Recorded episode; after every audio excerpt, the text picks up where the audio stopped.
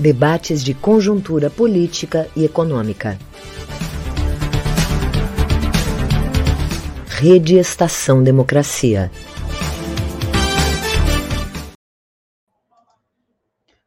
Boa tarde, boa noite, boa tarde. Como é de praxe, todas as sextas-feiras, o Comitê em Defesa da Democracia e do Estado Democrático de Direito apresenta as suas os seus debates de conjuntura. Essa semana, a responsabilidade é do núcleo de conjuntura econômica do comitê e nós iremos debater o tema Semana Ferropilha, Economia e Desenvolvimento do Rio Grande do Sul.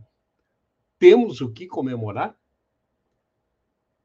Teremos convidados, como sempre, de excelente qualidade, a professora Clarice Castilhos, a Reginete Bispo, nosso, nossa colega e mestra em Sociologia, e o professor Sérgio Schneider, é, também nosso colega.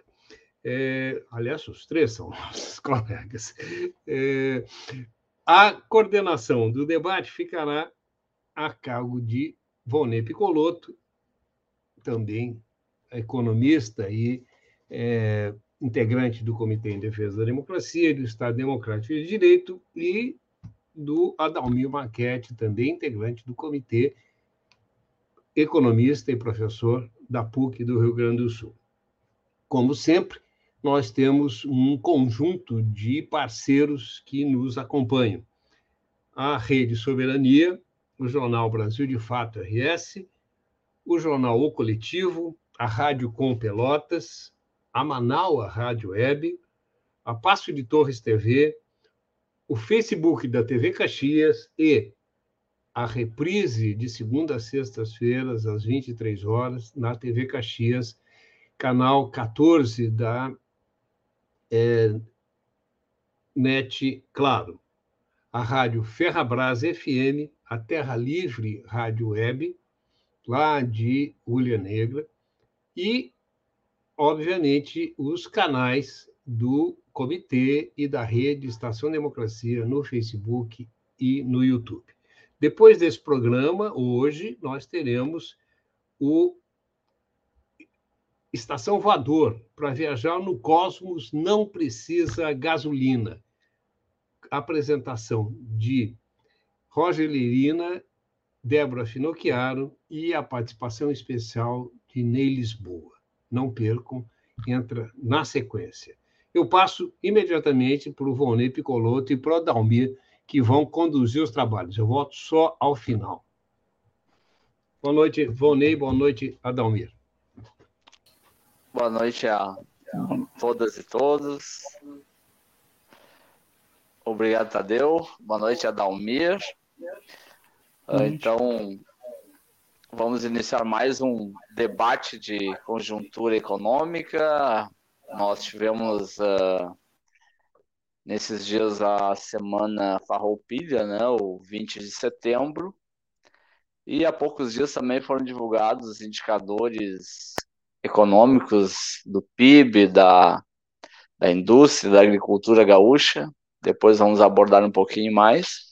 Então, o, nosso debate tem esse objetivo hoje, é debater alguns indicadores, debater econômicos, né, debater o desenvolvimento econômico, e para isso aqui temos um, um time aqui de, de pessoas qualificadíssimas e comprometidas, que é a Clarice Castilhos, que é doutora em economia na Universidade de Nanterre e economista aposentada da FEE, a Reginete Bispo, que é mestra em Sociologia na URGS, vereadora suplente em Porto Alegre e senadora suplente do Estado do Rio Grande do Sul. E o Sérgio Schneider, que é pós-doutor na City University of London e professor do Departamento de Sociologia e da pós-graduação em Desenvolvimento Rural da URGS. E o professor Adalmir Marchetti, da PUC, nosso colega aqui do grupo de conjuntura econômica, estará aqui também na mediação do debate. Então, antes de passar para os nossos três convidados, vou passar para o Adalmir para fazer uma breve fala inicial e depois aí vamos passar para a Clarice, para o Sérgio e depois para a Reginete. Em cerca de 10 minutos para cada painelista, se precisar um tempo maior, não tem problema. Só pedimos que não seja mais do que 15 minutos aí para a gente deixar um, um tempo razoável para o debate aí com os nossos internautas. Adalmir, contigo então. Boa noite, Fonei, boa noite aos nossos convidados, boa noite a quem está nos ouvindo, nos assistindo. Tá?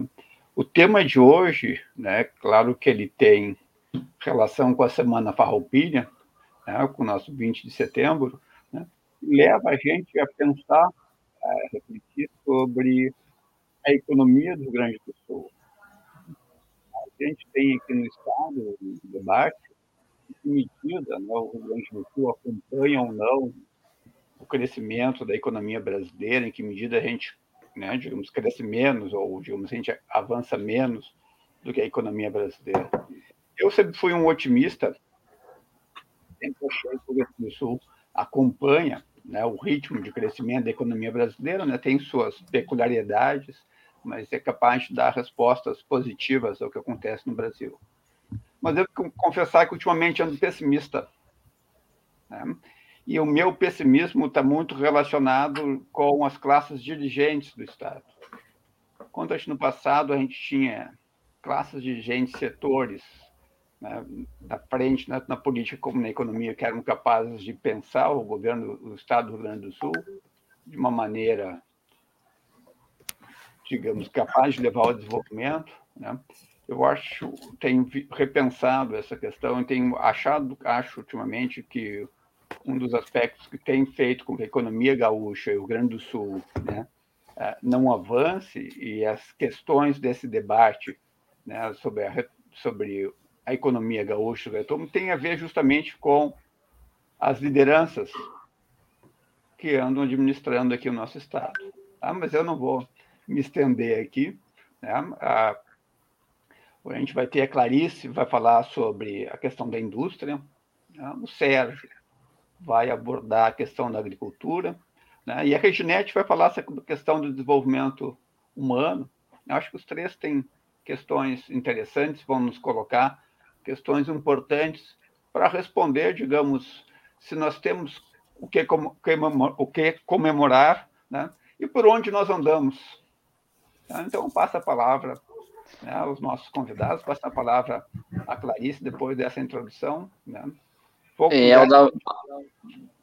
Adalmir, só antes de passar para a Clarice, né, é importante a gente debater que mais uh, fundamental do que números econômicos né, da indústria, da agricultura, é saber quem está ganhando né, com, com com esses números, né? Porque na, na pandemia agora a, a, nossa desigualdade, tanto do Brasil quanto do Rio Grande do Sul, ela foi escancarada. Então a gente quer saber que o governador comemorou números recentemente, o governo federal tem comemorado números de recuperação, em parte, né? Porque o tombo foi bem grande no, no último período. Uh, mas e quem está ganhando, né? a gente teve um, no período da pandemia, um número enorme de bilionários a mais no Brasil, só que ao mesmo tempo a gente vê pessoas uh, esperando, entrando numa fila para ganhar um osso que possivelmente será a sua única refeição. E muitos nem isso têm, né? Então, vamos debater também, gente, os quem está ganhando e quem está perdendo aí com o desempenho da economia. Então, vamos passar aí para a Clarice. Oi, pessoal, boa noite. Eu fico muito agradecida pelo convite. Faz tanto tempo que uh, a gente não está debatendo, vocês, claro que estão, né? Mas eu tenho participado pouco de debates sobre economia do Estado. Eu acho que a gente tem que retomar muitas coisas e não acho que a gente não tem nada a comemorar. Pelo meu compartilhar, pela minha percepção, eu acho que nós, da economia gaúcha, indústria gaúcha, e mesmo brasileira, não temos nada a comemorar. Uh, que esse último, esses números do último trimestre são, claro, é de um crescimento inesper, inesperado, é, não é inesperado, mas meio surpreendente, né, ter subido, o PIB teve um bom desempenho, mas isso não significa que a economia está se recuperando, porque ao lado disso nós temos um desemprego que está em ascensão e uma inflação muito significativa, que está começando né, a, a corroer a nossa questão, a nossa capacidade de consumo. Né? Eu não vou falar muito em números, já que vocês falaram nisso.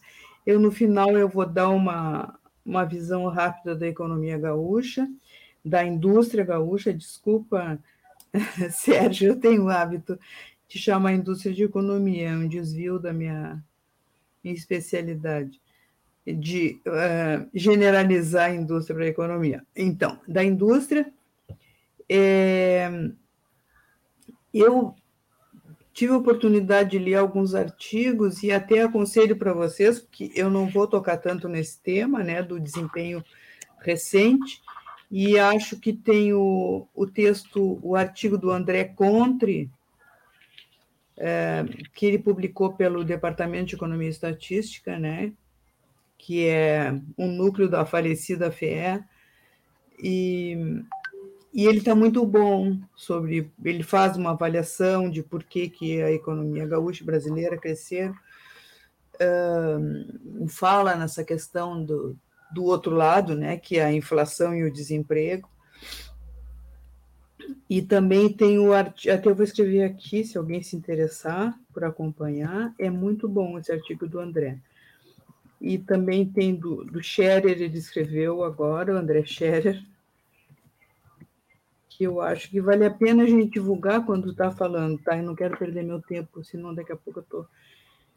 É, o Winkler também tem um artigo bem interessante, e, enfim, eu vou deixar aqui, é, se alguém se interessar especificamente por conjuntura industrial, acho legal.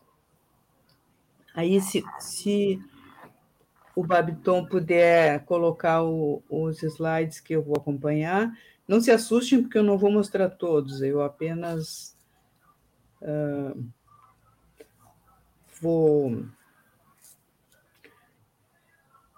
usar como roteiro, né?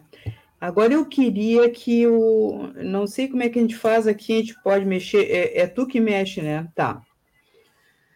Então, o é, que eu queria faz, falar é um, eu queria começar com essa frase. Pode passar para o próximo. Hum, isso. Com essa, com essa reflexão do Chené, meu mestre, que foi meu orientador, e que eu sempre acabo indo atrás dele nas coisas que ele fala, que eu acho que ele tem uma percepção muito importante da realidade.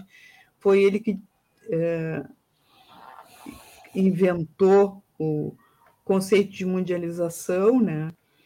e trata da financiarização mundializada, ele está muito apegado à questão do capital financeiro, que está, no, está na base de esse desequilíbrio do, que o mundo está vivendo, o mundo capitalista está vivendo hoje. Então, eu vou querer, que eu vou querer o quê? Eu vou querer colocar uh, os aspectos mais uh, fundament, que fundamentam mais esse desempenho do que falar exatamente do desempenho. Então, eu vou ler essa frase aqui do Chené, que ele falava o seguinte: Assistimos aos efeitos nefastos da relação específica da produção capitalista sobre os recursos naturais do planeta e da biosfera no terreno da reprodução do capital. A escala das barreiras que o capitalismo traçou à sua frente sobre o plano ecológico se equipara apenas à gravidade das crises sociais e talvez das guerras que resultarão. Isso ele já escreveu já faz uns dois ou três anos, é um artigo que ele escreveu, que ele já vinha comentando e, e tem um grupo significativo que está comentando a questão do desequilíbrio ambiental, né, e das crises sociais e políticas que estão em fundamentos. Aí você já deve, em andamento, devem estar bem a par disso. Então, pode ir passando, próximo, por favor. Isso. Então, que eu, eu coloquei assim para eu mesma me orientar, pensar em indústria gaúcha, é preciso considerar determinações mundiais, determinações nacionais, papel das políticas públicas e a questão do desempenho recente. Eu vou tentar desenvolver isso dentro de 10 minutos, né? Porque eu acho que cinco minutos já passaram. Então, vamos lá. Vai passando, por favor. Bom, isso aqui não, não dá para ver bem, mas eu vou. Determinantes internacionais, a questão da mundialização do capital, né, que ocorreu quando começa, final dos anos 70, início dos anos 80, começa a haver uma dificuldade de acumulação a, do capital, a, existem menos espaços para investir, e o capital entra numa nova, começa a, a gestar uma nova fase, que é a fase do capitalismo financeiro ou da mundialização, ou que é uma está relacionada com a outra. Então, a mundialização aparece como uh, o aspecto que vai dar uma outra conotação.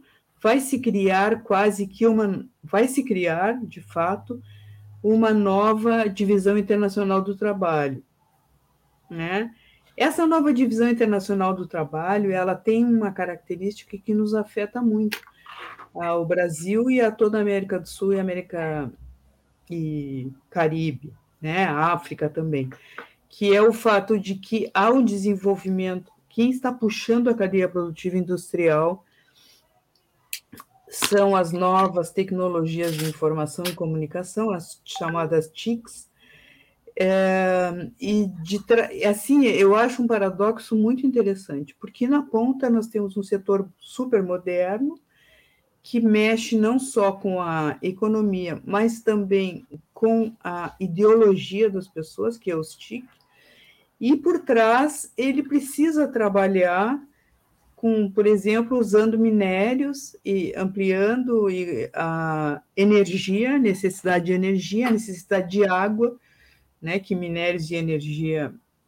uh, consomem, e, no entanto, é um setor ultramoderno. E isso é isso que acontece, ele leva tanto a, a questão da monocultura quanto a, a questão uh, de, de, quanto a, as a relações de trabalhos in, in, inferiores, né? É tipo, não é por nada que o Brasil hoje está votando a desregulamentação do trabalho, votou, enfim, do ponto de vista social e ambiental, nós voltamos muito atrás, muito, né? E há uma é,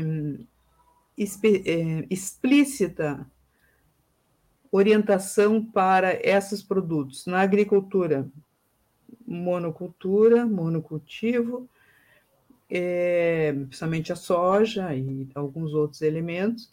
Na indústria, é, a desenvolvimento de minérios, a extração de minérios, que não é desenvolvimento nenhum, é extração de minérios que servem para a construção desses produtos e o uso intensivo de água, né? que depois eu vou falar um pouquinho sobre isso. Será que não dá para aumentar um pouquinho para eu conseguir ver o que está escrito ali? o tamanho do, da minha. Tá. Uh, tá, pode passar adiante. Tá, legal. E tem aqui tem muito texto.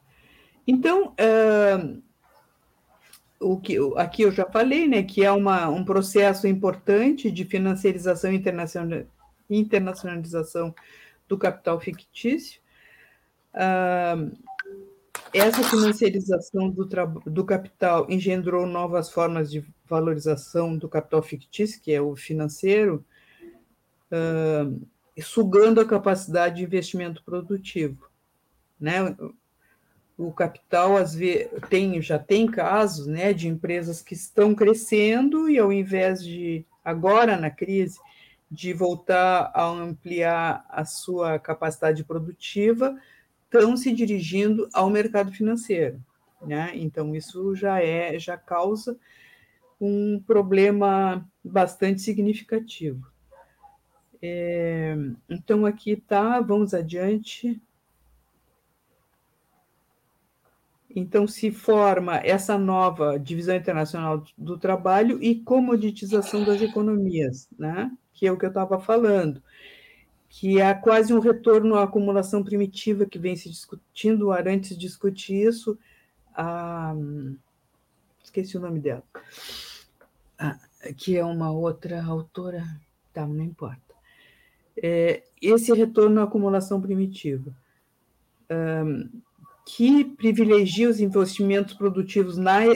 Quando fala em investimento produtivo, se fala na uh, extração mineral, monocultura agrícola e na produção de commodities em geral, é a comoditização da economia, né? que vinha se, transform... se trabalhando muito com isso, sob a desculpa, o, o argumento da necessidade de uh, aumentar a exportação para equilibrar o balanço de pagamentos. Bom, vamos adiante.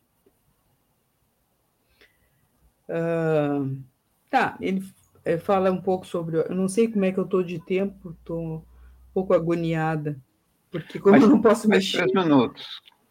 Quanto? Mais três minutos, Clarice. Nossa, então, então a gente pode ir adiante, né? considerando que eu já falei, eu quero chegar aqui, pode ir passando, que orientação dos investimentos diretos do exterior para o Brasil, só um pouquinho, sobe um pouquinho. É, é minerais e combustíveis, agroindústria, comércio e serviços, setor financeiro, tá? Vamos adiante. Acho que agora dá para ir bastante. É, tem alguns dados de ampliação da, dos minérios, né, da produção mineral. É, continuando, pode ir continuando que eu te digo. Isso aqui é um gráfico, volta para aquele gráfico ali, que é interessante, que é comparando a indústria de transformação e a indústria extrativa mineral, né, que tem um movimento muito parecido, mas a, a extrativa que está em azul, né, que eu não enxergo bem aqui, é, ela em vermelho a extrativa, né? Ela varia muito, ela é ma, oscila mais do que a indústria de transformação, né? Ela tem mais oscilações e tem um ponto de queda significativo em 2008 quando teve a grande crise, né? Então, é, um dos problemas da extração mineral é que coloca a, a economia à mercê do, da oscilação do mercado mundial. E então influencia sobre, uh, influenciou positivamente os resultados, porque quando ela vende bem no mercado externo, quando não vende bem, os resultados tendem a cair. Então vamos adiante. Políticas públicas. Tá, pode continuar. Exportação de água, continue. Então, aqui o desempenho recente da economia brasileira foi marcado até agosto por dois fatos. Um é a performance do PIB acima do, do esperado, e, no entanto, esse maior crescimento também foi acompanhado por uma elevação de preços acima da previsão do final de 2020. Então, vamos adiante. É... Tá, pode continuar mais. Eu quero chegar no, num gráfico agora. Esse aí, então, eu faço uma comparação uh, Brasil-Rio Grande do Sul, que a gente vê, que eu quero dizer é que não se diferenciem muito as políticas adotadas no Rio Grande do Sul. Então, Brasil e Rio Grande do Sul têm um movimento bastante parecido de evolução das curvas, né? Nessa varia, né, utilizando essa acumulação trimestral de desde 2021 até 2023, período sobre período. Então, aqui tem aquele no finalzinho tem aquele crescimento que se observou aqui. Claro que em relação a um período de uma queda significativa, grande, então esse crescimento já tem que ser amenizado, mas teve, tá? E Brasil, isso tanto para o Brasil quanto para o Rio Grande do Sul. Aqui, o finalzinho, a curva está até colada. Tá, vamos lá. Continua. Isso não precisa. Esse gráfico agora não vai dar tempo. Depois, se precisar, eu mostro. Aqui é assim, bom, aí por setor, uh, o crescimento por setor, tem setores que os únicos a, ma a maioria teve crescimento positivo no final. A gente nota que eu não consigo enxergar que o crescimento negativo são. Uh, espera um pouquinho.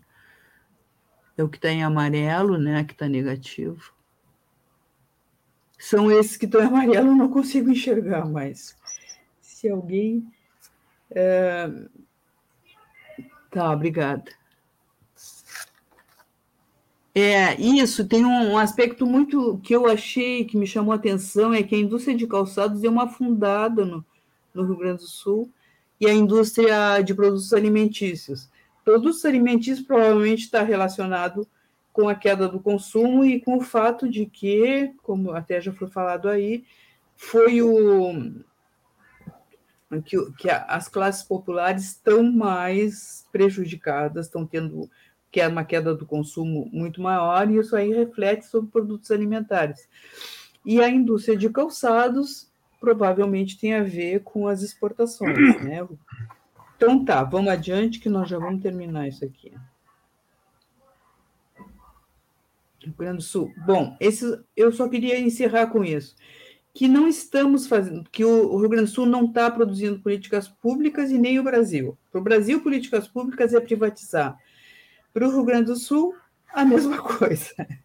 Ou privatiza, então a gente está com esse debate sobre as termoelétricas, nós temos três termoelétricas é, em ascensão, né, que está tendo uh, que vai ser bem ca catastrófico para o Estado, para a questão uh, ecológica, ambiental, mas é, foi o, o setor que nos procurou, é um pouco assim, né? Eu me lembro da primeira vez que eu vi no jornal que dizia que, a, que estavam procurando o Estado para investir em termoelétricas, né? O que eu acho uma coisa fantástica, porque termoelétrica nenhum país mais quer uh, investir. Mas como nós temos um, bastante carvão aqui no estado, é, é o que está sendo tá na, tá na roda, né? que é o que tem. Continua aqui, ver se tem mais alguma coisa aqui. Termoelétricas, então essas aqui, a maioria é. Tem duas na Grande Porto Alegre, na região metropolitana, e outra lá perto de Ulha Negra, onde já tem uma, uma coisa. E a outra. Clarice? Sim. Tá Podia ir avançando?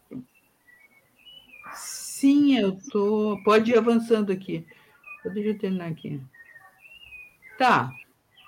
Então, tem só dois setores que eu queria uh, deixar em aberto, assim, que é necessário, que seria o setor Uh, economia criativa e equipamentos médicos são dois setores que estão em ascensão uh, e que o Rio Grande do Sul não tem políticas públicas, não, é, não, não tem, não propõe, não formula. Então, eu, eu termino com a necessidade de discutir políticas públicas, né, para o setor produtivo.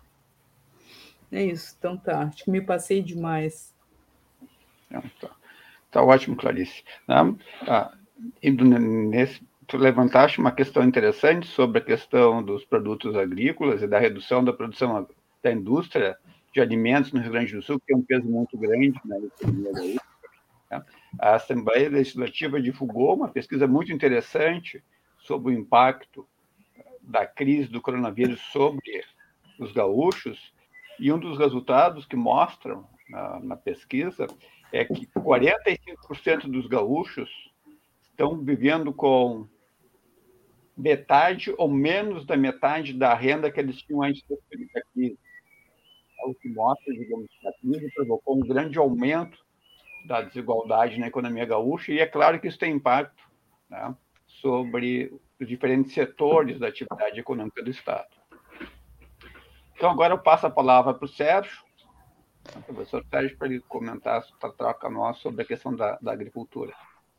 Bem, Adalmir, só antes de passar para o Sérgio, só um dado aqui, de repente o Sérgio vai, não sei se ele vai abordar isso, nos dados recentes que a Secretaria do Planejamento divulgou do PIB gaúcho, é interessante, né? Porque ao mesmo tempo que tu eh, falou desses dados da pesquisa da Assembleia Legislativa, que muitas pessoas estão. Uma outra pesquisa que saiu do Datafolha, que no Brasil 85% das famílias reduziram o consumo de alimentos no Rio Grande do Sul, esse percentual é um pouquinho menor, mas ele está é, é, cerca de 70 e poucos por cento. Ou seja, uh, uma, um percentual significativo das famílias reduziu o consumo de alimentos. Ao mesmo tempo, o PIB agropecuário do Rio Grande do Sul, no último trimestre, ele aumentou cerca de 100% em relação ao ano anterior, ao mesmo período do ano anterior, e no primeiro bimestre, uh, aliás, desculpa, no primeiro semestre do ano, ele aumentou cerca de 75%. Ou seja, deve estar tá tendo uma concentração muito grande, professor Sérgio Schneider. É isso. Obrigado, Volney. Cumprimentos aí ao Adalmir e os outros colegas aí. Prazer rever a Clarice. Clarice foi uma das primeiras pessoas que eu encontrei na FE, eu acho que ali por volta de 1988, 89, quando eu estava estudando a indústria do calçados, e a FE publicou um número especial da, a, da nossa querida Ensaios FE sobre industrialização difusa, com artigos do Claude Courlet e do Garofoli e outros, que para e... mim foram uma luz na minha dissertação depois, e, e a Clarice estava na época, eu acho que preparando a sua ida para a França e tal. Foi. Então, tenho muita predileção. É, então, é, dez minutos é só para, digamos assim, para fazer os prolegômenos e levantar a bola para a gente depois conversar com os colegas e, e a audiência, né? Bom, não dá para se furtar da pergunta, já que foi por isso que nos convidaram, né? Há o que comemorar na Semana Farroupilha em relação à, à situação da economia gaúcha? Bom, a, aí é aquela velha coisa, né? Depende do ponto de vista. Eu vou, eu vou citar dois, minhas duas grandes referências, e aí o pessoal decide se prefere otimismo ou pessimismo, né? Um dos primeiros grandes ídolos meus é o Antônio Gramsci, que disse que meu estado de espírito sintetiza dois sentimentos e os supera: Sou pessimista com a inteligência, mas otimista com a vontade. E o outro grande, a outra grande referência é o Ariano Suassuna, que diz o seguinte: se os, uh, uh, os otimistas são um pouco tolos, já os pessimistas não deixam de ser meio chatos. Bom mesmo é ser realista e esperançoso. Bom, aí fica para cada um o que, que gostaria de ser entre o pessimismo da razão e o otimismo da vontade ou, ou o realismo do, né, do Suassuna. É, eu acho que a situação é um pouco de resignação, eu diria. Ah, o meu sentimento é um sentimento de, de resignação nesse, nesse momento, é, porque um, eu vejo que há uma. Há um, há, há, eu, eu usaria duas palavras para caracterizar o momento atual né, que, que, no, que nos atinge aqui na nossa província de São Pedro, mas que é o um movimento mais geral é é, é, é, é, do mundo, né, que é concentração econômica de um lado né, e uh, uh, desigualdade de outro. Esses são, na minha opinião, os dois grandes problemas. E se fosse adicionar um terceiro, eu diria né, os impactos das mudanças climáticas. Na minha opinião, são esses os grandes problemas que a humanidade enfrenta neste, neste século XXI. A concentração de renda só aumenta, né? a desigualdade, por outro, que é, uma, que é um efeito direto a ela também, Piketty já mostrou isso, né? E junto a isso, nós temos grandes, os grandes impactos sobre o, sobre o clima. E qual é o problema da resignação? O que me faz ser resignado? O problema é que há uma total imobilidade né, das elites, como já falou o, políticas, como já falou o, o Adalmir, mas também das elites intelectuais. Né, das elites intelectuais e, de uma maneira geral, na sociedade, a gente vê uma posição é, ou de apresentar o que já foram ideias do passado.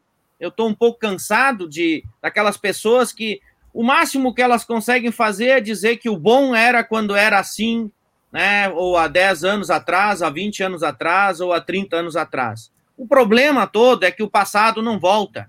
E o contexto atual é completamente diferente de 10 anos atrás, de 20 anos atrás ou mais.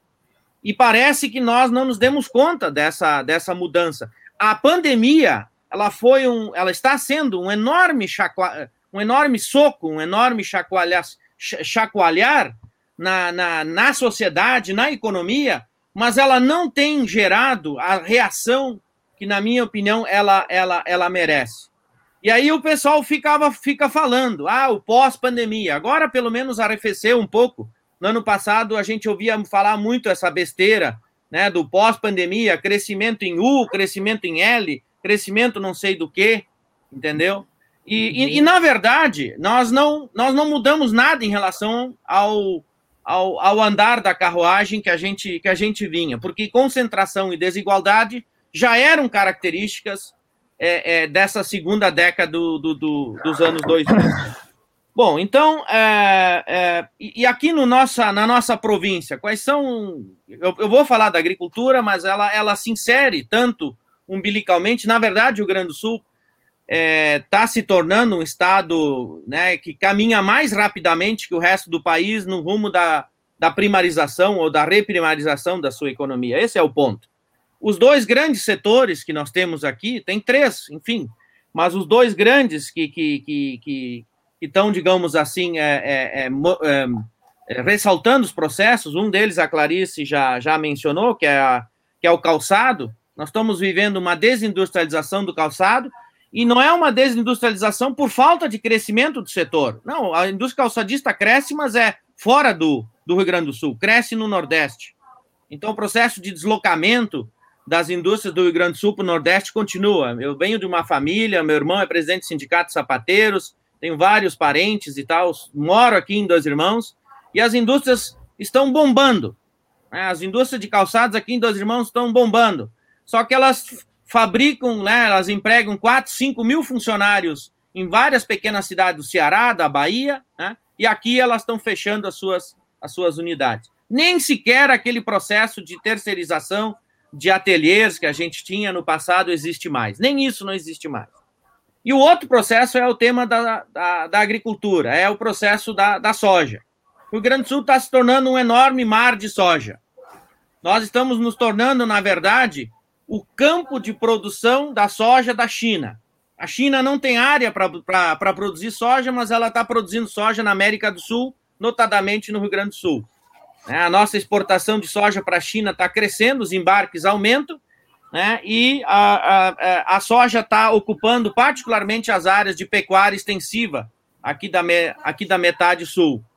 É, e junto com a sojicização, vem, um, vem, uma, vem uma forma de fazer agricultura que é altamente impactante, que é o uso exagerado de agrotóxicos, particularmente aí agrotóxicos que matam as abelhas, o 2,4-D é um grande problema, né? É, é, e isso, isso tem afetado fortemente os, é, então o, o, nosso bioma do o nosso bioma pampa. Bom, me faltam dois minutos. É, que, que, qual é o impacto disso sobre a agricultura familiar, particularmente? Porque a agricultura familiar responde por alguma coisa como 90% dos estabelecimentos e em torno, em torno de 40% da produção. Né? É, a agricultura familiar, nesses últimos anos, pelo menos olhando o censo e esses últimos dois anos, ela, ela tem três características.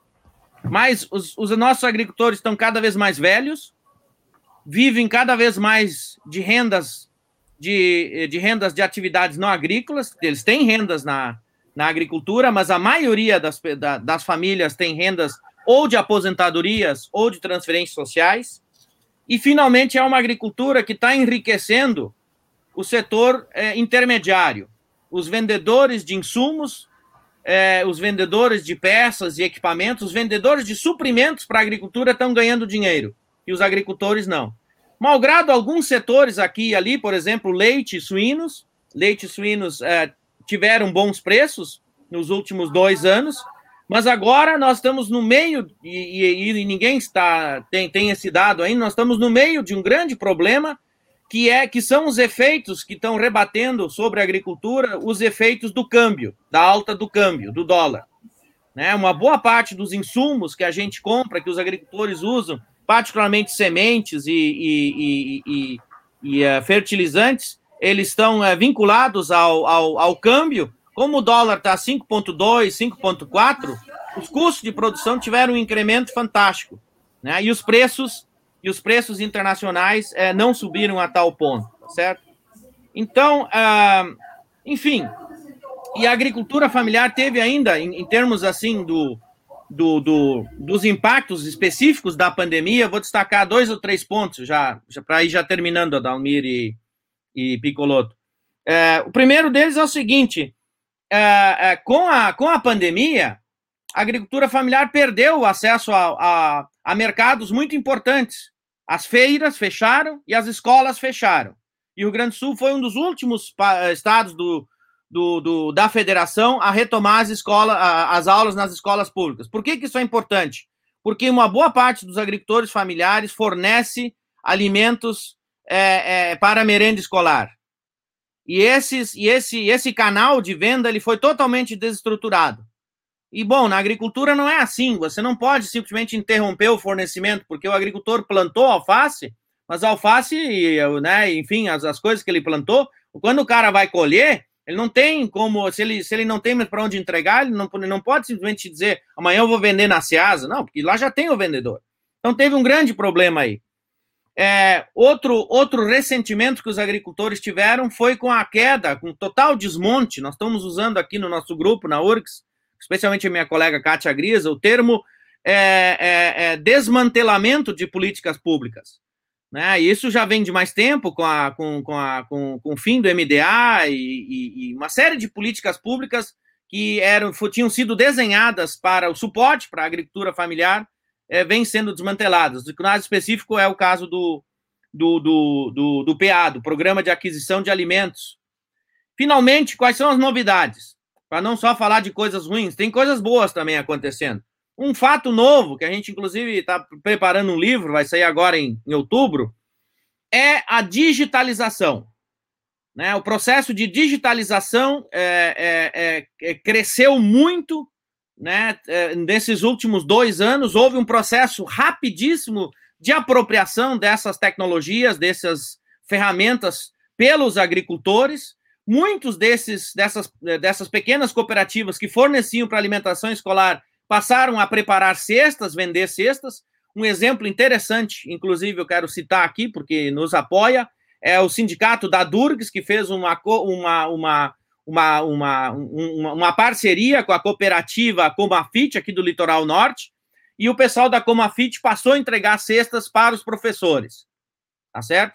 Então, aí tem, aí tem coisas novas acontecendo entre sindicalismo, cooperativas e o, o uso dos mecanismos digitais. Bom, para terminar, a minha expectativa, e aí dar um pontapé para nós discutir. É, eu me sinto resignado também porque quando eu cheguei a, digamos assim, a consciência social, isso era os anos 80, que eu acho que todo mundo aqui mais ou menos tem a mesma idade, ou mais ou menos bate. Você se lembra o que, que era os anos 80, quando a gente estava chegando na adolescência, ou era adolescente? É, os anos 80 era uma, era uma enorme crise. Nós estávamos saindo da ditadura militar, né? era um período de hiperinflação, era um período. Mas havia otimismo. Né? Eu cheguei em Porto Alegre em 1984, 85. A cidade não era uma cidade deprimida como ela é hoje. Você caminha nas ruas de Porto Alegre, hoje você tem vontade de comprar uma corda, né? A, cidade é deprimida, não, não, não tem lazer, né? As coisas são, são muito pouco interessantes, atrativas. Nos anos 80, não. Eu saí de dois irmãos, fui morar no Bonfim, era uma loucura aquilo lá. Né? E havia muito otimismo, tá certo? E malgrado a situação econômica. O grande problema é que a década, os anos à frente, não, não são nada otimistas. Né? Eu, não tenho, eu não tenho razão para ser otimista pelo, pelo aquilo que o Adalmir já mencionou, pelos aspectos que eu mencionei e uma série de outros. Então, fico por aqui. Esses são os meus comentários. Espero que a gente possa discutir um pouco com a audiência. Muito obrigado. Agradeço a, a fala do Sérgio, bastante interessante, né, essa questão da vitalidade que a Porto Alegre tinha nos anos 80, né, que perdeu. Né, mas isso, sendo otimista, nós, digamos, se a gente tem uma capacidade de recuperar, a gente recupera. Né, a gente vive um momento muito difícil né, no país, no Rio Grande do Sul, em Porto Alegre. Né, e o pessimismo, né, digamos isso, digamos, a gente tem que. O Sérgio também usou a palavra interessante, essa palavra resignação. A gente tem, tem, tem que se resignar, sim, digamos, olhar para o futuro, né, e certo otimismo, repensar esse futuro, um pouco isso que a gente está fazendo aqui, conversando sobre essa questão. Né. Então, eu passo, sem delongas, aqui para a Reginete Bispo, para ela fazer a, apresentação dela, que depois a gente entra em um debate com o público é sempre interessante ouvir as pessoas. Adalmir, só antes de passar para a Reginet, uh, nós, nós, uh, a gente precisa fazer um pequeno intervalinho de 30 segundos às 7 horas, tá? Então, Reginete, tu vai ganhar um, um tempo maior. Depois, uh, depois do intervalo, tu, tu ainda pode usar mais um, uma parte da tua fala. Só a gente é obrigado aí a fazer esse intervalo porque uma parte da nossa programação só vai até às 7 horas, tá? Então, quando faltar alguns segundos para 7, eu, eu vou ter que te. Vou ter que dividir a tua fala, tá, Reginete? Sem então, problema. Seja, seja bem-vinda e queremos que tu fale um pouco como, sobretudo, a partir da perspectiva das mulheres, dos negros, do, do povo da periferia, que tu tem relação como seja através da, da, da entidade que tu participa, a CANI, seja a partir do, do mandato de vereadora que tu exerceu recentemente, uh, ou seja através do trabalho como vereadora suplente. Então, queremos que tu fale quem é que está, como é que esses frutos do crescimento gaúcho aí têm sido distribuídos ou concentrados, né? Tá bem, tá bem. Primeiramente, boa noite. Inicio agradecendo a Estação Cultura, especialmente ao Vonei, eh, eh, a Estação Democracia, especialmente ao Vonei, pelo convite de estar aqui dividindo esse debate com a Clarice, com o Sérgio, com o Delmiro, o Benedito, enfim. E um tema tão. Sinceramente, pensei muito né, é, é, sobre o Semana Farroupilha, ao que celebrar, ao que festejar. Primeiro, do lugar que eu falo, né? Do lugar que eu falo, a Semana Farroupilha nunca foi é, é, é, momento, um espaço de celebração e festejo, porque eu vim, da, vim, faço parte daquele time que já lá desde os anos 80, 90 já questiona né, a, a, as próprias celebrações, essa invencionice que tem no Rio Grande do Sul, né? Eh, eh, de agregar tudo dentro de uma semana ou dentro de um movimento chamado MTG, e não se faz o debate, né? O debate necessário, que foi a traição de porongos, o papel da mão de obra escrava, o papel dos negros durante a Revolução Farroupilha, né? O papel da mão de obra escrava para a construção da economia do Rio Grande do Sul, né? especialmente aqui falar das charqueadas, né? Eh, da lavoura, que é absolutamente invisibilizada e negada. Né? Então, o nosso debate veio a partir desse contexto. Então, a Semana Farroupilha, né, ela eh, não tem o que festejar, né? não, tem, não tem o que festejar do ponto de vista econômico, nem tampouco do ponto de vista cultural. No que pese, este ano, o acampamento Farroupilha né, colocou, elegeu uma mulher negra de patrona, né? E aí, então também a gente vai pensando, né?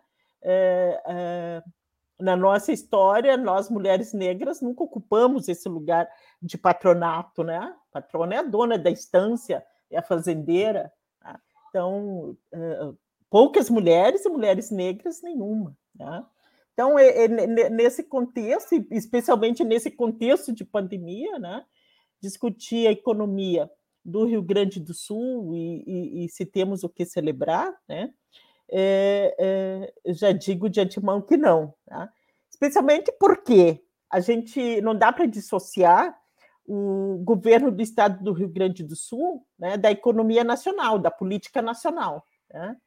É, embora o nosso governador né, não seja declaradamente bolsonarista, a economia, né, o modelo econômico que ele adotou, que é o mesmo modelo do, do Guedes, né, é o mesmo modelo do governo federal, né, de privatizações e desmonte das políticas das políticas sociais, né, das políticas de direitos. Né?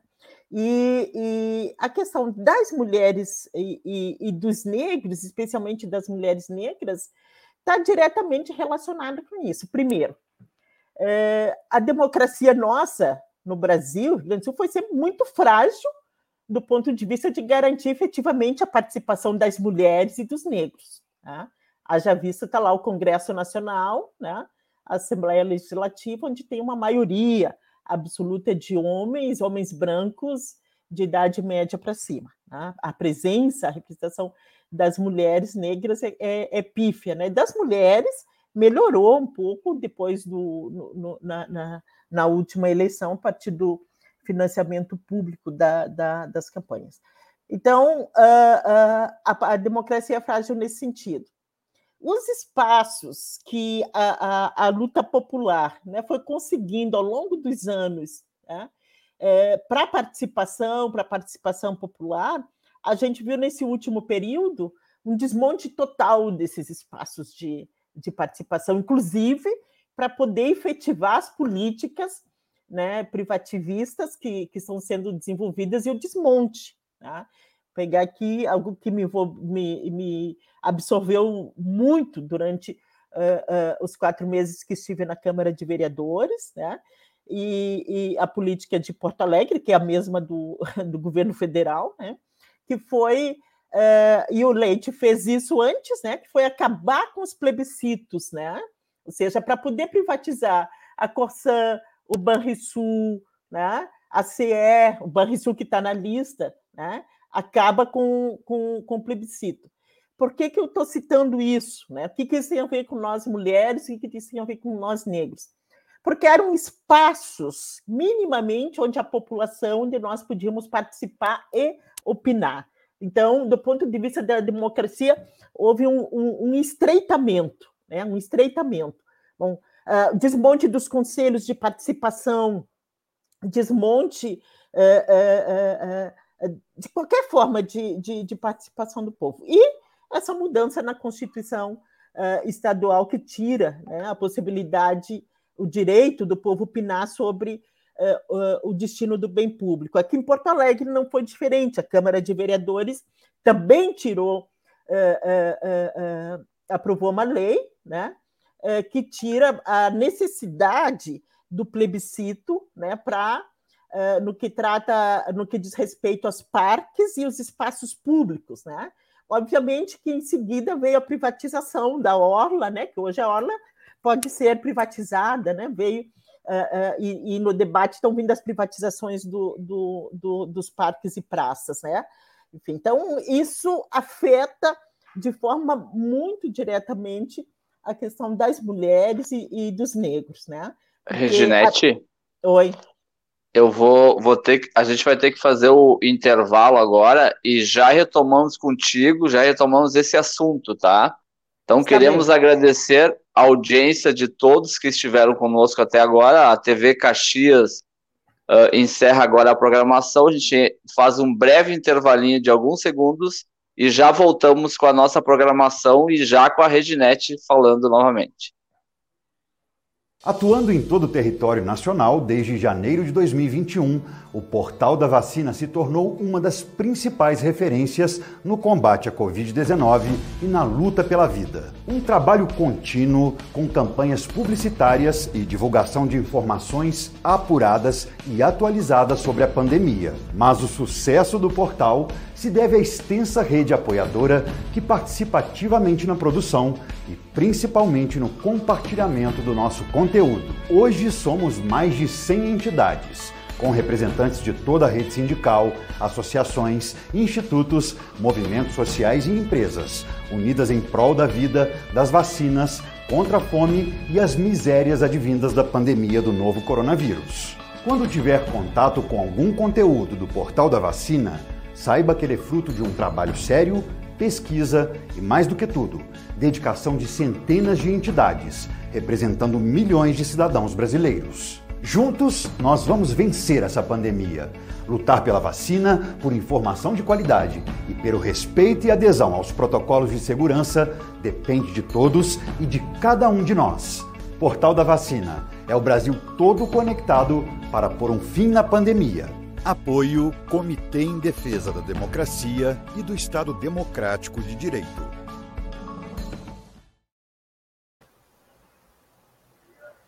Voltamos.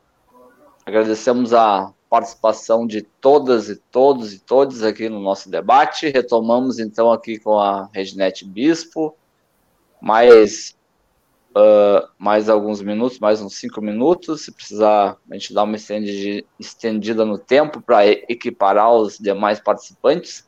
Reginete, aproveitando, pode retomar o assunto que tu estava falando antes mas estão surgindo questões aqui de quem está nos acompanhando. A Fernanda Corezola levanta a questão da segurança alimentar. Uh, eu sei que tu, uh, na Câmara, tu trabalhou com esse tema da segurança alimentar. Se tu puder abordar um pouquinho, né, ao mesmo tempo que a gente teve, está tendo recorde aí de produção de soja, as famílias estão passando fome, como eu, eu coloquei um dado antes, a pesquisa do Data, Datafolha indica que mais de 70% das famílias gaúchas diminuíram o consumo de alimentos básicos, não é de supérfluos, de alimentos básicos. Então, como é que tu como é que tu analisa essa questão da segurança Sim. alimentar, Reginete? Sim, já era a minha próxima fala, porque para mim tem três, elementos assim que que, estão impactando diretamente na vida é, é, dos trabalhadores, das trabalhadoras, das pessoas, mas especialmente das mulheres e da, da, das, da população negra, indígena. Por que, que a gente fala disso? Porque são a base da pirâmide que já vivenciaram, né? vivenciamos na história do país esse processo de exclusão. Né? Quer dizer que a pandemia vem e aprofunda isso. Né? Mas quer dizer que esse processo também de, de alargamento, né, aprofundamento das desigualdades, era um processo que já vinha sendo construído né, desde 2016. Né? Quando, no, na, na, década anterior, o Brasil fez um esforço para tirar essa, essa população, de incluir essa população dentro de políticas públicas, dentro da da, do, dos processos democráticos, né? O que foi suplantado né, em 2016. Obviamente que muito tinha que ser feito, nós mesmos, sim, nós, que eu falo aqui, nós, Movimento Negro, tínhamos muitas críticas nas políticas, mas vinha andando, tinha um processo em curso, né? A partir de 2016 tem esse desmonte, né? Tem essa outra lógica passa a assumir que é essa lógica ultraliberal, né?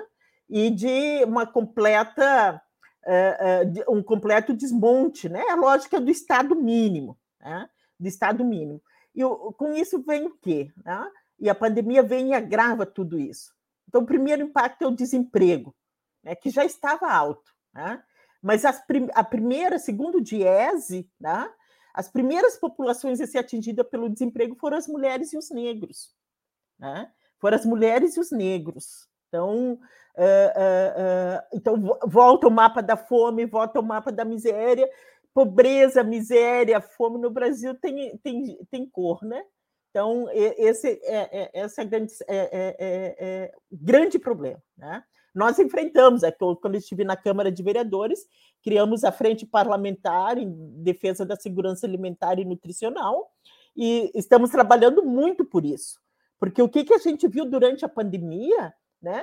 É, é, não havia políticas públicas. Todos lembram que, o que foi o auxílio emergencial, foi uma imposição do Congresso Nacional para o governo federal, que não queria, tá? não queria o auxílio emergencial, e assim, e mesmo assim ele não chegou né, da forma que deveria chegar e para quem deveria chegar. Tá? Então a fome foi, eh, eh, foi tomando conta, e hoje é, nós temos um, um problema sério, uma, um estado crônico né, de fome, porque não são mais só os desalentados. Hoje tem gente que está trabalhando, que tem renda e não consegue garantir o alimento na mesa. Né? Que o, o Porto Alegre, por exemplo, é uma capital que tem um custo de vida mais caro. E a outra, dialogando um pouco com o que o Schneider coloca, né? Houve um, um, um agronegócio cresceu de forma assustadora, né? É, mas é, é, a agricultura familiar, né, eu tenho acompanhado esse debate da agricultura familiar, os agricultores são penalizados, né, porque não houve uma política de investimento, de cuidado da, da, da agricultura familiar, tudo foi para o agronegócio. Aqui no Rio Grande do Sul, né, o, o, o, os dois últimos governos abandonaram as comunidades tradicionais. O Rio Grande do Sul é um estado que tem quase 200 comunidades remanescentes de quilombo no campo, né? E que já houveram políticas de desenvolvimento e de investimento nessas comunidades, foram absolutamente abandonadas, né? Junto com isso, uma política de, de no, no, no meio urbano, né? De, de apoio, né? No pese houvesse uma legislação impedindo os despejos, né? É, é, as desocupações, né? Foi pesado aqui em Porto Alegre, né? É, o governo Melo toda hora incentivando as desocupações e os despejos e a gente segurando, né? Nós temos aqui a, a, a questão da ponta do arado, né? Que eu, é o governo atacando direto a, a, a comunidade, por outro lado, o, o, o, o governo Leite incentivando a construção de, de minerador, eh, minerador aqui na região metropolitana, né? Com, então, é, é, é, eu diria que houve uma, um, um, uma investida pesada do capital, né? Do capital uh, na tomada do bem público, né? Na, uh, enfim, o, o, pobre, o trabalhador virou problema para o Estado. Então, a não participação, né? É fundamental, né? tira todas as formas de participação. Né? O desemprego, na medida que a, a, renda vai concentrando e concentra na mão de poucos, né? a maior concentração de renda que deu nos últimos anos foi durante a pandemia, né? e não houve crescimento econômico. Então, foi, o que, que houve? Transferência de renda dos pobres para os mais ricos, né? dos pobres para os mais ricos. Tá? E aí a gente vê aí o agronegócio, a, a, o, o, a, a, o custo do alimento, né? a cesta básica mais cara, os produtos básicos que se tem nos últimos anos. Né? O Rio Grande do Sul, um grande produtor de carne, né? de proteína animal. Né?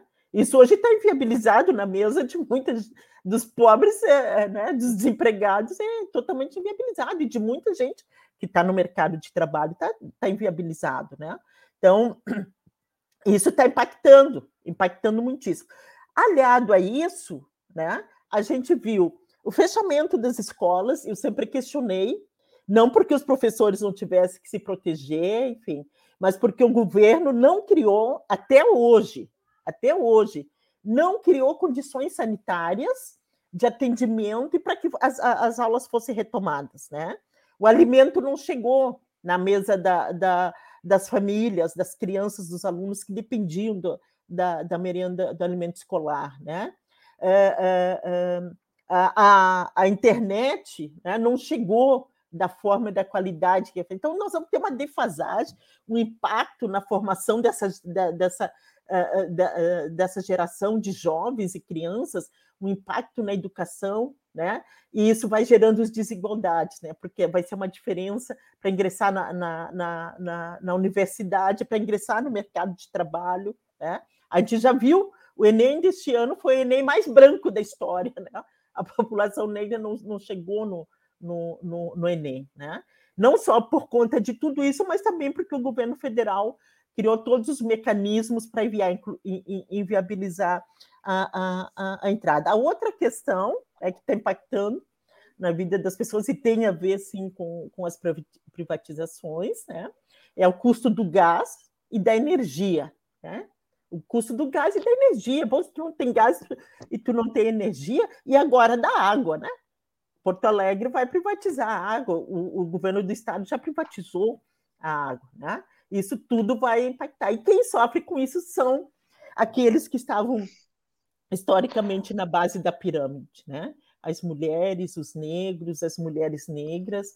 Isso é, é, é, gera uma aprofunda a desigualdade que já era abissal. O Brasil era o segundo país no mundo, agora o primeiro país no mundo com maior desigualdade social, racial e de gênero. Né? O outro elemento, né? É Reginete, se puder ir concluindo. Sim, já finalizando. Outro elemento é a violência, né? A violência de gênero. O Rio Grande do Sul está na linha de frente, está entre os estados mais violentos. Durante a pandemia cresceu, né, contra as mulheres, né? Violência de lesão corporal, mas dentro dos feminicídios, né? É um dos estados que mais mata mulheres, né? E isso não tem uma política de enfrentamento. Né? E para finalizar, é, eu sei que é um tema bastante abrangente, né? mas quero dizer que isso está muito está uh, uh, uh, diretamente vinculado primeiro ao processo histórico, né? de quase quatro séculos de escravização, sem que o, no que diz respeito à, à, população negra, que é a maioria desse país, aqui no Rio Grande do Sul nós somos em torno de 20%, sem que efetivamente houvessem políticas públicas voltadas a essa população. Políticas públicas voltadas para as mulheres e os negros é algo muito recente no nosso país, né? muito recente, e que, ao meu ver, tem muito a ver com, com essa ascensão da ultradireita, com o golpe de 2016, porque, infelizmente, nós temos uma elite de mentalidade escravocrata que não permite e não aceita que pobre preto possa ascender social, econômica e, e, e, e, politicamente, né? Então, primeira coisa que a gente tem que fazer, né, é, é, pensando aqui, tentando dialogar com otimismo e esperança, né? Não, realismo e esperança né, do, do, do Schneider é a gente acreditar que 2022, é claro que isso não é tudo, né? Isso passa por mobilização, por consciência política, a gente possa começar a reverter do ponto de vista institucional esse estado, esse, esse estado de coisa. A primeira medida que um governo é, é, é, progressista, democrático, há que tomar é, é, é reverter né, a PEC 95, porque se não fizer isso, não tem como desenvolver políticas sociais, né? Porque a PEC 95 é, simplesmente né, congela o orçamento por 20 anos, congelou por 20 anos o orçamento da saúde, né? e a gente sabe quem é que está morrendo por falta de acesso à saúde, né? da educação. Né? Ontem nós reunimos, finalizando já Ontem nós reunimos com a universidade, com o, o Comitê de Biossegurança da, da URGS, na FACED, né, discutindo o retorno, né, a preocupação do retorno, né, que não tem política de retorno, e o reitor interventor também não tem essa política de como voltar, quais são as medidas é, é, de segurança, porque isso passa no desmonte da universidade, no desmonte do sistema educacional do, do país. Porque quem depende desse sistema, historicamente, são os pobres. E quando a gente começa a democratizar a universidade, né, então vem todas as formas de, de, de, de desmonte. Então, para finalizar, eu acho que a gente precisa assim, de muita unidade, muito realismo e muita esperança. E não podemos construir essa unidade, esse realismo e essa esperança negligenciando de temas como o tema das mulheres e os temas da população negra e indígena desse país.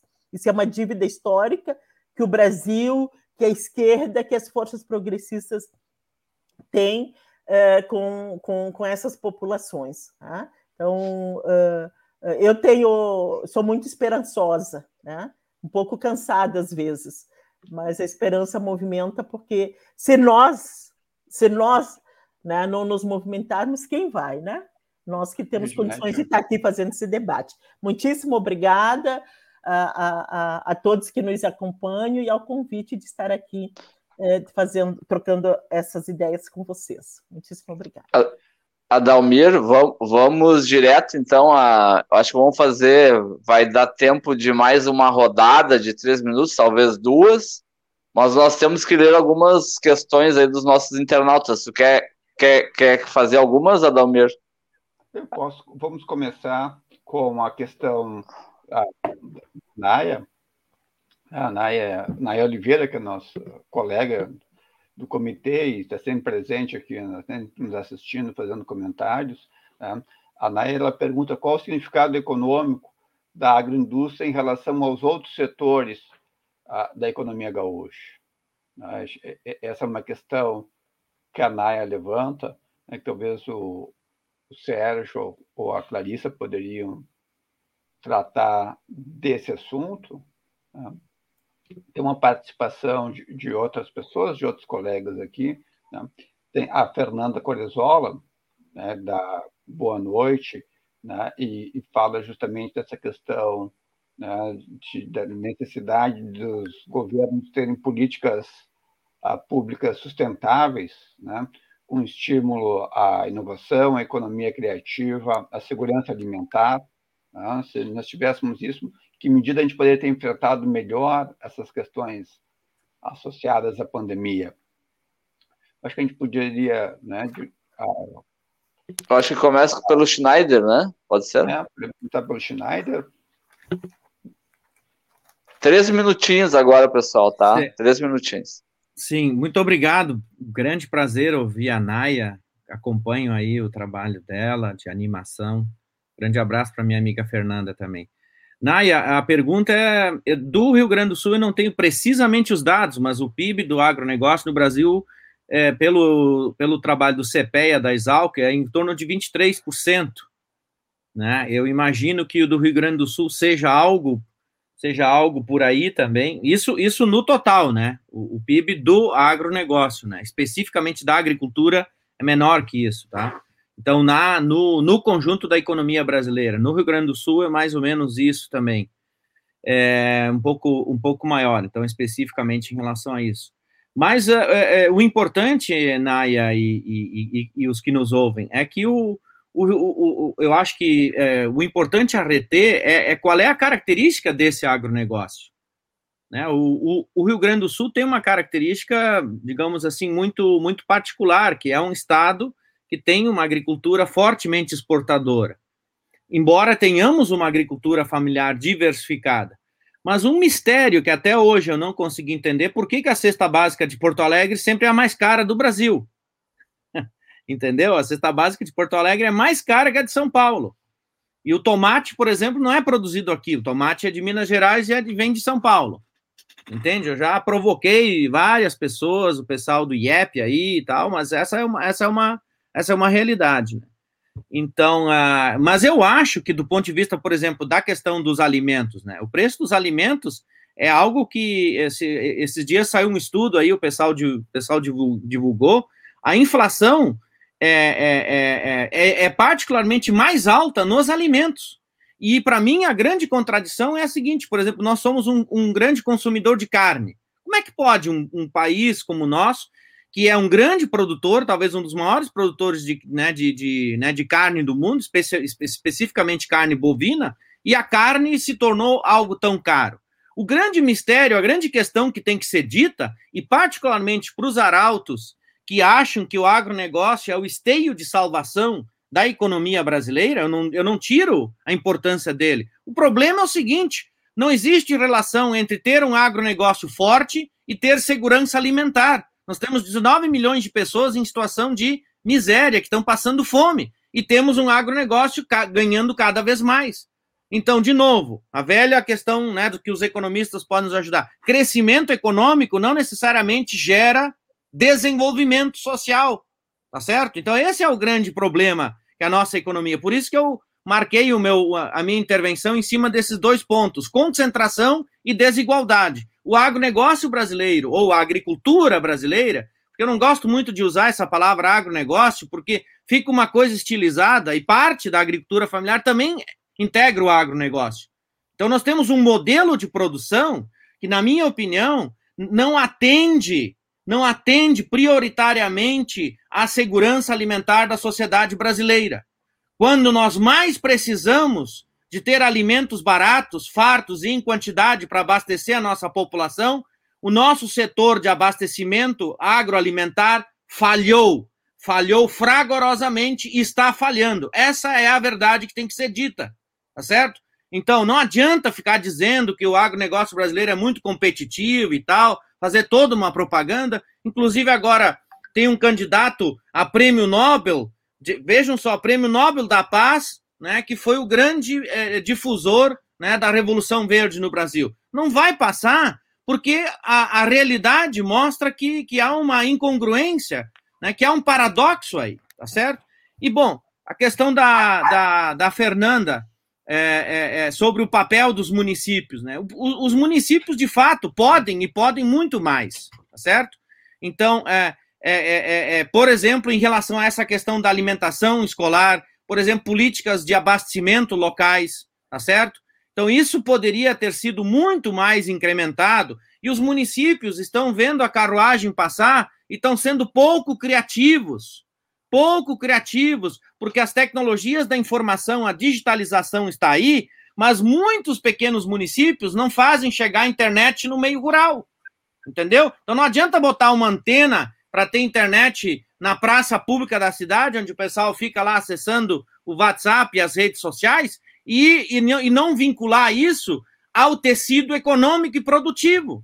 O grande problema do Brasil é que as novas tecnologias estão chegando, mas nós não, de novo, nós não estamos sabendo como é, é fazer com que essas inovações de fato cheguem nos processos produtivos e possam gerar emprego, trabalho, renda e melhoria das condições econômicas e sociais. Esse é o ponto. Obrigado, Schneider. Clarice.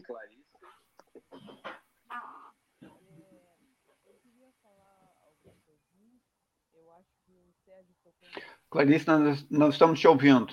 Está sem som.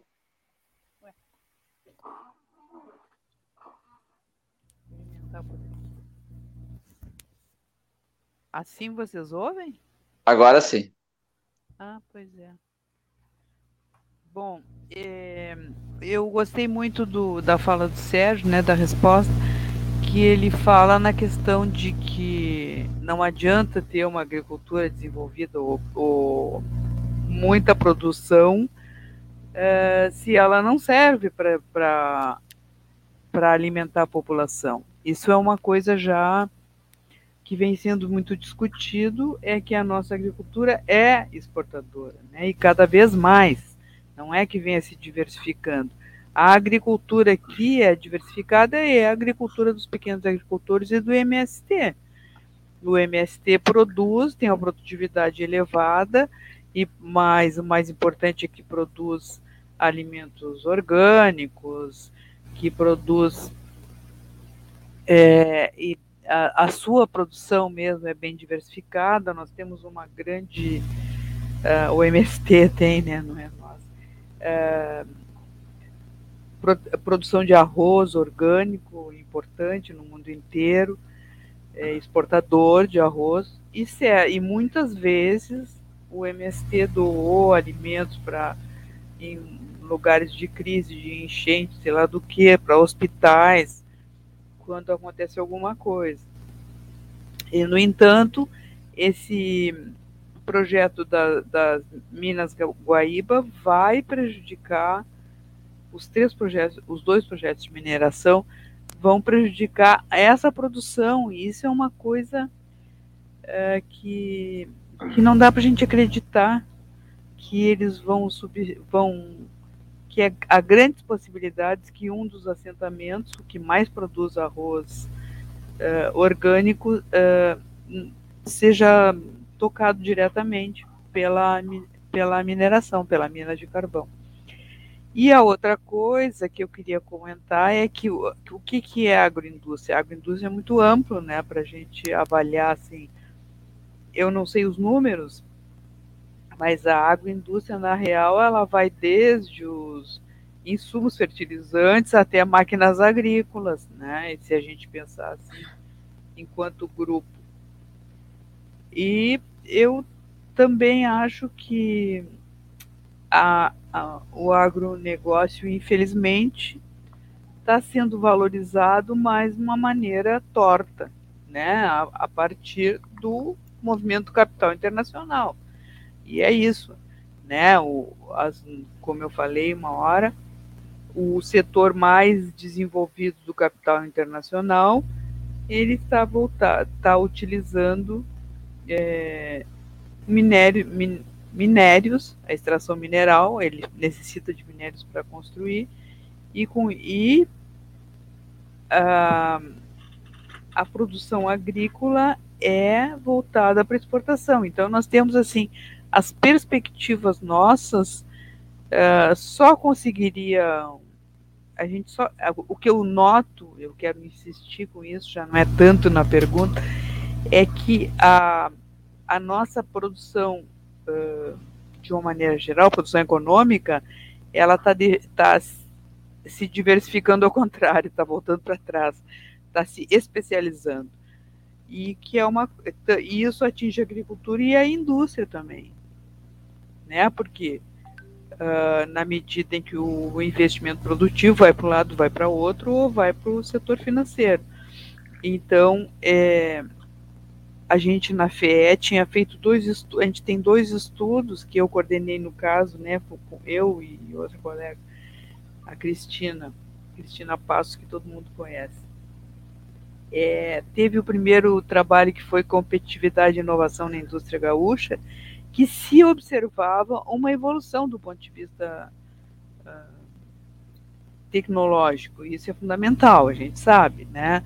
Vai querer, vai requerer uma mão de obra mais qualificada, vai levar o Estado a investir mais em educação. É, pode, pode vir a ser uma, uma produção limpa, pode vir a ser, o que infelizmente não é o caso das TIC, pela maneira como vem sendo levada. Obrigado, Clarice. Deu? É que o, então, tá. estamos chegando já no, quase no final aqui do nosso. Pois é. Hoje eu tô ultrapassando barreiras, tá? É que o, o nosso. Tem, é que tem um outro programa em seguida aí. Então, Reginete. Também sobre essa questão, ou quiser complementar, e aí depois o Adalmir e o, e o Benedito querem fazer uma questão, e aí a gente já vai para a parte final, aí cada um vai ter ali uns dois minutinhos para uma despedida e também apontar algum caminho aí. Mas antes vamos passar para a Reginete.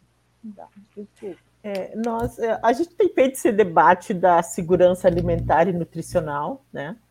E ele, ele é um debate que ele envolve diversos setores, é um processo, é uma cadeia, envolve a cadeia produtiva, cadeia que distribui e os consumidores, né? E é, o que, que a gente viu agora durante a pandemia, né? É, esses governos, tanto o nosso municipal aqui de Porto Alegre, quanto o Leite, quanto o governo federal, eles é, é, não aproveitaram, não se valeram da experiência né, que o povo gaúcho, o povo brasileiro tem nessa área da segurança alimentar e nutricional nós vimos como as redes de solidariedade funcionaram e estão funcionando para garantir alimento na mesa é, de milhares de famílias. Né?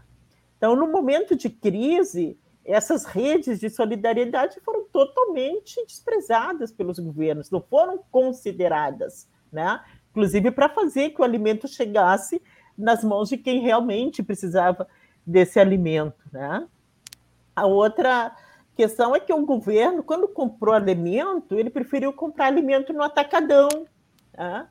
Não foi buscar alimento na agricultura familiar, como nós já temos uma experiência enorme. Né? Os programas, o, o, o programa de aquisição de alimentos, os PAA, né? é, o alimento, o Rio Grande do Sul é obrigado, por lei, ter 30%, 30%, no mínimo 30% da merenda escolar ser adquirida da agricultura familiar. Isso tudo, isso tudo não, não, não aconteceu. Né? Então, o produtor familiar que garante alimento na mesa ficou totalmente desprotegido e mesmo né, é, é, é, setores como da, do leiteiro, né, conseguiam colocar o seu produto, mas o valor, enquanto subia no supermercado de forma assustadora, né, para o produtor não chegava esse, esse, esse, esse aumento. Né? Então, quando se fala em segurança alimentar e nutricional, tem que pensar isso, né, tem que tratar disso. Por outro lado, o governo, na Assembleia Legislativa, liberando, em consonância com o governo federal, liberando todo que tipo de agrotóxico, né? É, cancerígeno, tudo que é proibido em outros, outros países, enfim, aqui no estado está né, liberado. E isso afeta diretamente na qualidade do alimento, né? É, é, é, tem a ver diretamente com a segurança alimentar e nutricional, né? Então, uh, e outro, questões práticas que o governo podia ter tomado, né? É, como já, já fizemos em outros períodos, incentivar a, a, a agricultura urbana, né? A, a, ocupação desses terrenos baldios, ter política para isso, mas não uh, se limitou a, pegar. A gente viu até é, é, que desse é uma estratégia nacional a gente vê a Conab sem alimentos, entendeu? O governo totalmente despreparado, né? no ponto de vista até de uma situação emergencial para atender a necessidade da população. Né? Então, esse debate da segurança alimentar e nutricional é um debate que está tá tá no colo de todos nós, né? Porque é, é, se tu não tem trabalho, se tu não tem renda, se tu não tem acesso a alimentos de qualidade, não tem segurança alimentar e nutricional. Né? Então, nós aqui em Porto Alegre, acho que esse também é um, é, é um grande desafio que está colocado, né? porque diante da fome não tem saída. A única coisa que a gente fez, tem gente com fome, dá de comer, né? É a única coisa que a gente pode fazer. Tá? Obrigado, Reginete. Uh, tem, tem perguntas aqui, gente. Eu vou fazer aqui. Aí depois cada um. Vamos tentar três minutos, se der tempo, tá? Para cada um. Eu só vou ler duas perguntas aqui, depois eu vou passar para o Benedito e para o Adalmir, tá? E aí depois cada um de vocês vai ter três minutos para uma fala final e a, e, a despedi e a despedida. Então aqui, ó, tem uma, uma, uma questão aqui do, do professor Gentil Coraza, Sérgio, a cesta básica de Porto Alegre sempre foi a mais cara, porque tem problema metodológico, não há homogeneidade dos produtos da cesta. Uma, uma questão levantada pra, pela Lisiane Fonseca. Reginete, te parece que os negros estão conseguindo ocupar novos e relevantes espaços no cenário gaúcho, ou seriam os mesmos que agora estão tendo mais visibilidade? E a Magda, Pinto Schneider. Como podemos interpretar o futuro da agricultura familiar brasileira diante do avanço das agroindústrias que servem aos setores agroexportadores?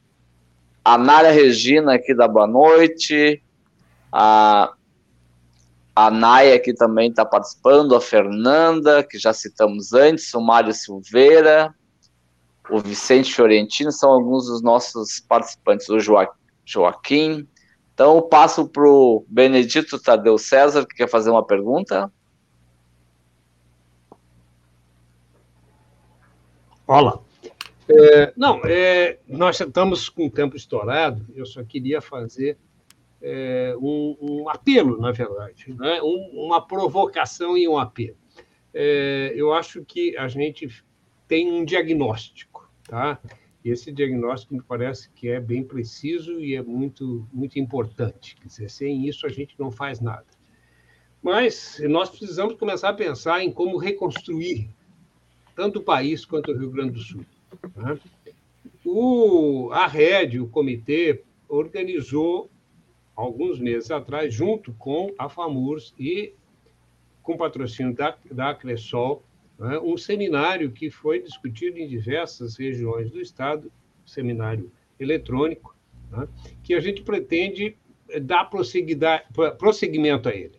Né? Porque nós precisamos pensar alternativas é, é, para o desenvolvimento, para um desenvolvimento integrado e com um desenvolvimento que seja inclusivo no Rio Grande do Sul e no Brasil. Né? Então, eu queria lembrar isso e queria deixar isso como desafio. Quer dizer, nós precisamos, né, além dos diagnósticos, começar a pensar né, quais as perspectivas para que a gente saia né, dessa situação de marasmo e de superconcentração de renda. Né? Então, fica aí o desafio. Eu sei que, obviamente, nós não vamos poder enfrentar isso hoje, né? mas eu trago isso como uma, uma ansiedade que eu acho que nós todos temos que trabalhar nesse sentido. Muito obrigado. Adalmir. Ah, gostaria de fazer uma colocação que estão nas falas de todas as pessoas que participaram na, na, né, do, da do Sérgio, da, da Clarice. Né? Nessa pesquisa que eu citei da Assembleia Legislativa, teve um, um dado que me chamou muita atenção.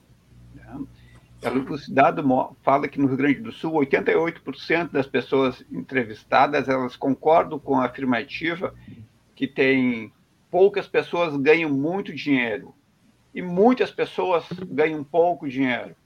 Né? E 87,3% concordam que é fundamental reduzir a diferença econômica no Rio Grande do Sul entre pobres e ricos. Né? Então, é um, um pouco né, no sentido do Benedito, né, de assim, como é que a gente aprofunda o processo democrático, né, faz com que essas 87% das pessoas que acham que a gente tem que reduzir a desigualdade, né, como é que a gente não consegue fazer isso? Né? Como é que a gente desenvolve essa questão fundamental que a Reginete colocou em vários momentos da fala dela, né? dessa questão né? da perda da qualidade da nossa democracia.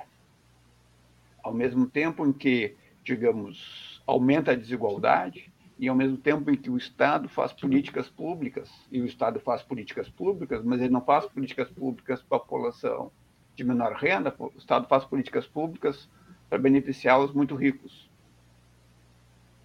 Então, né, então digamos, a gente, né, digamos, a gente não pode ser pessimista, a gente também não tem muito o que, o que, o que comemorar né, nos últimos anos no Brasil.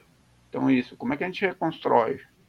Como é que a gente avança? Como é que a gente reconstrói a vitalidade dos anos 80 para lembrar a fala do Sérgio aqui? Né? Então, Fica a minha fala final aqui. Despeço, agradeço, digamos, as questões levantadas pelos as pessoas que participaram, que estavam aqui, para o Sérgio, a Clarice e a que trouxeram questões interessantes para a gente pensar na realidade do Rio Grande do Sul e o futuro do Rio Grande do Sul.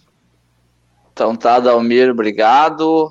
Então aqui, gente, em homenagem ao também ao nosso grande Paulo Freire, que uh, centenário Paulo Freire, vamos esperançar aí, vamos, o que que vocês, quais, quais as perspe perspectivas aí para, que que vocês a, a, indicam para o próximo período? Então começamos com a Reginete, vamos ser rigorosos agora, gente, três minutinhos para cada um, porque precisamos encerrar o nosso, nosso debate.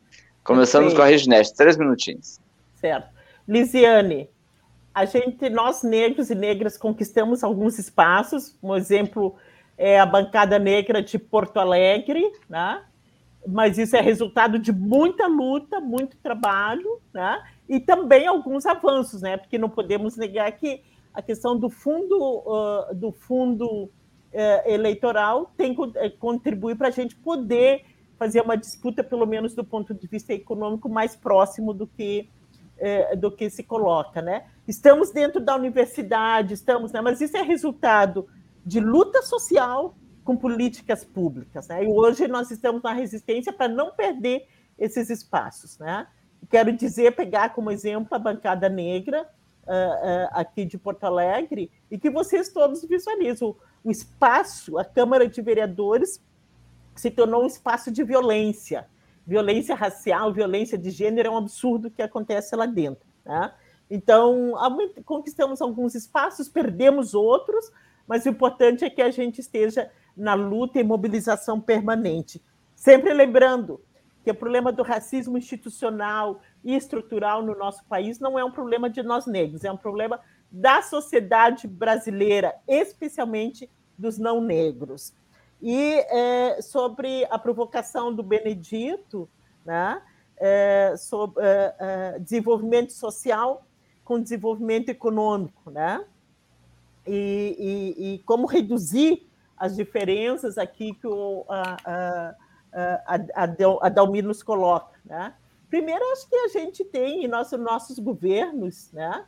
A gente perdeu um pouco a mão no sentido de fazer essas reformas uh, uh, estruturais tão importantes.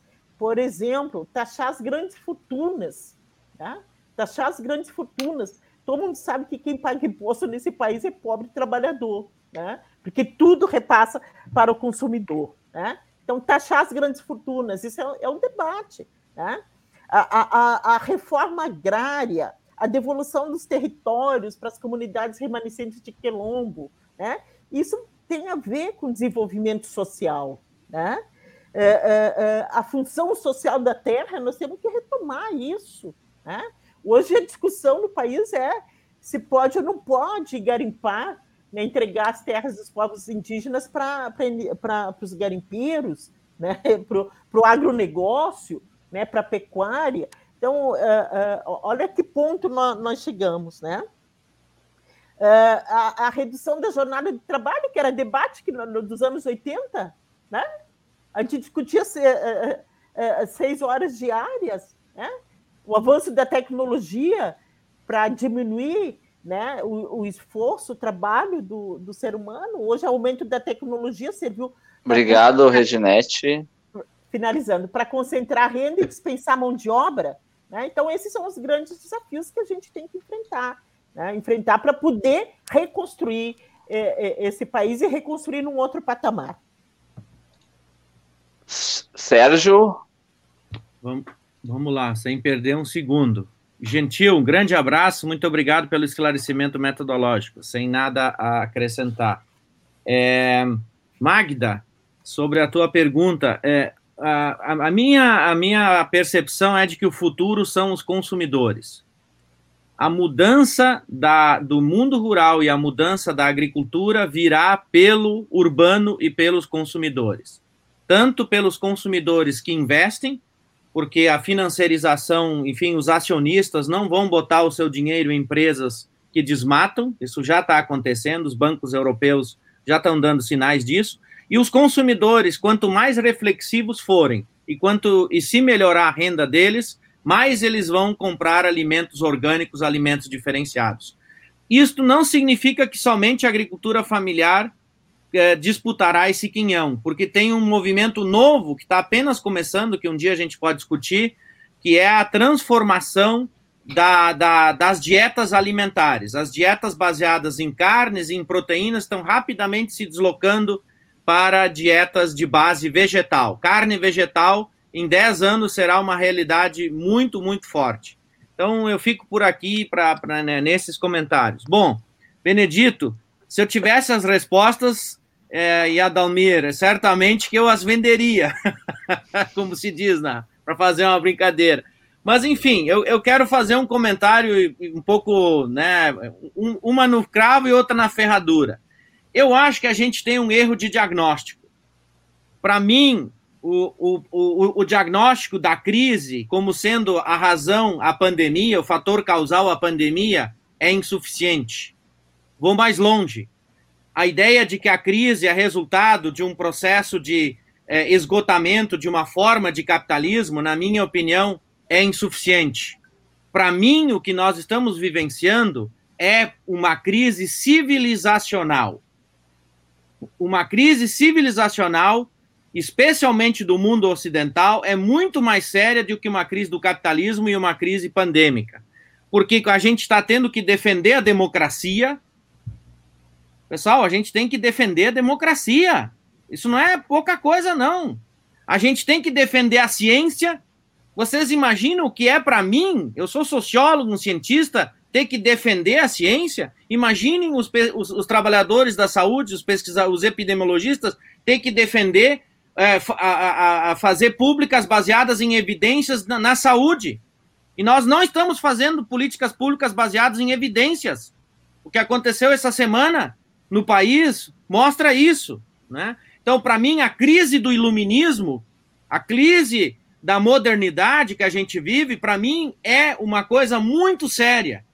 Que nem Obrigado, a esquerda e nem, e nem, a direita tem respostas.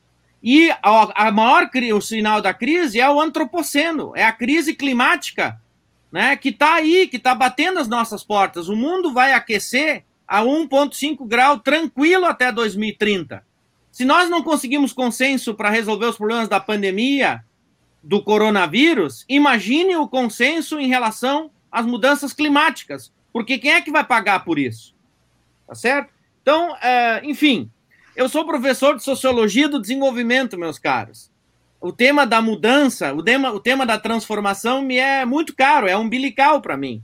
E eu só vou terminar dizendo o seguinte: que quando a gente olha os processos históricos, diferentes perspectivas teóricas, eu acho, Adalmir, é, que tu trabalha nessa área também de economia do desenvolvimento, às vezes a mudança acontece embaixo do nosso nariz e a gente não percebe que tem uma mudança acontecendo.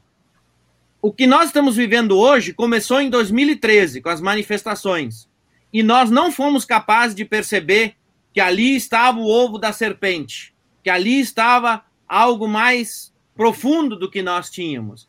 Eu acho que a gente pode estar vivendo um processo de mudança neste momento, agora, talvez no ano que vem ou no outro, vão se manifestar, sem que a gente saiba exatamente para onde, para onde a gente vai. Não Obrigado, é o momento da gente se expor, é o momento da resistência. Então, quanto mais resistência, melhor. Eu agradeço obrigado. a atenção e muito obrigado pelo, pela oportunidade.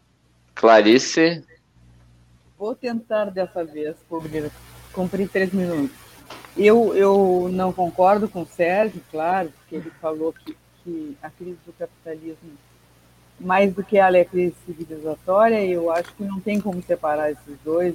Eu concordo que a gente está numa crise civilizatória e que é muito profunda e que nós temos pouco tempo para de vida se isso não, se a gente não conseguir resolver mas é uma mudança que tem que ser muito profunda, tanto do ponto de vista pessoal, individual, coletivo, quanto do ponto de vista da, da economia que, que vai se fazer né, a partir daí. Então, eu gostei, do, vou citar aqui a Reginete que ela falou, que é a luta social e políticas públicas. Né? Eu acho realmente que não pode separar também uma da outra a gente tem que se organizar politicamente, enquanto coletivos e coletivas. Uh, isso está acontecendo, isso eu concordo com o Sérgio.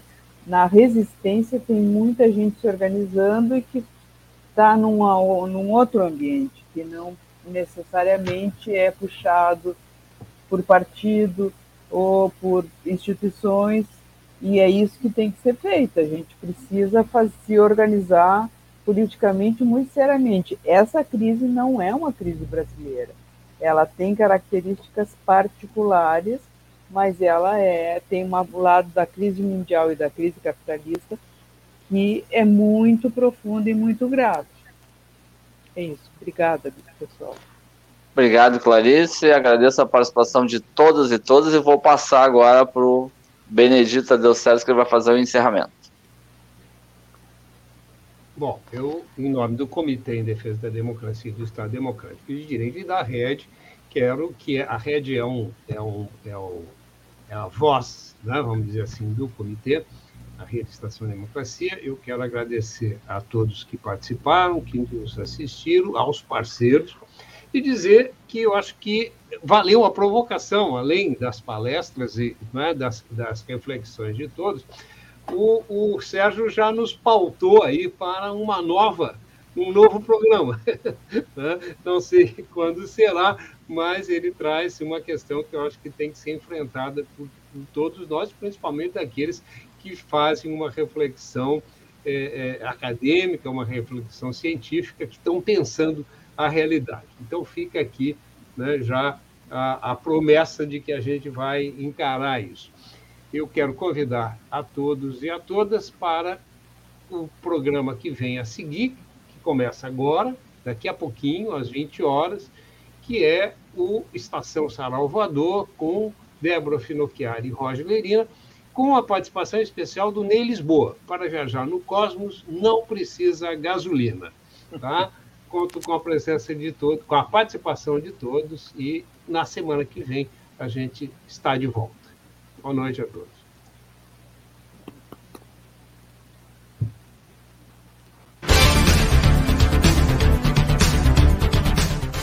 Debates de conjuntura política e econômica. Rede Estação Democracia.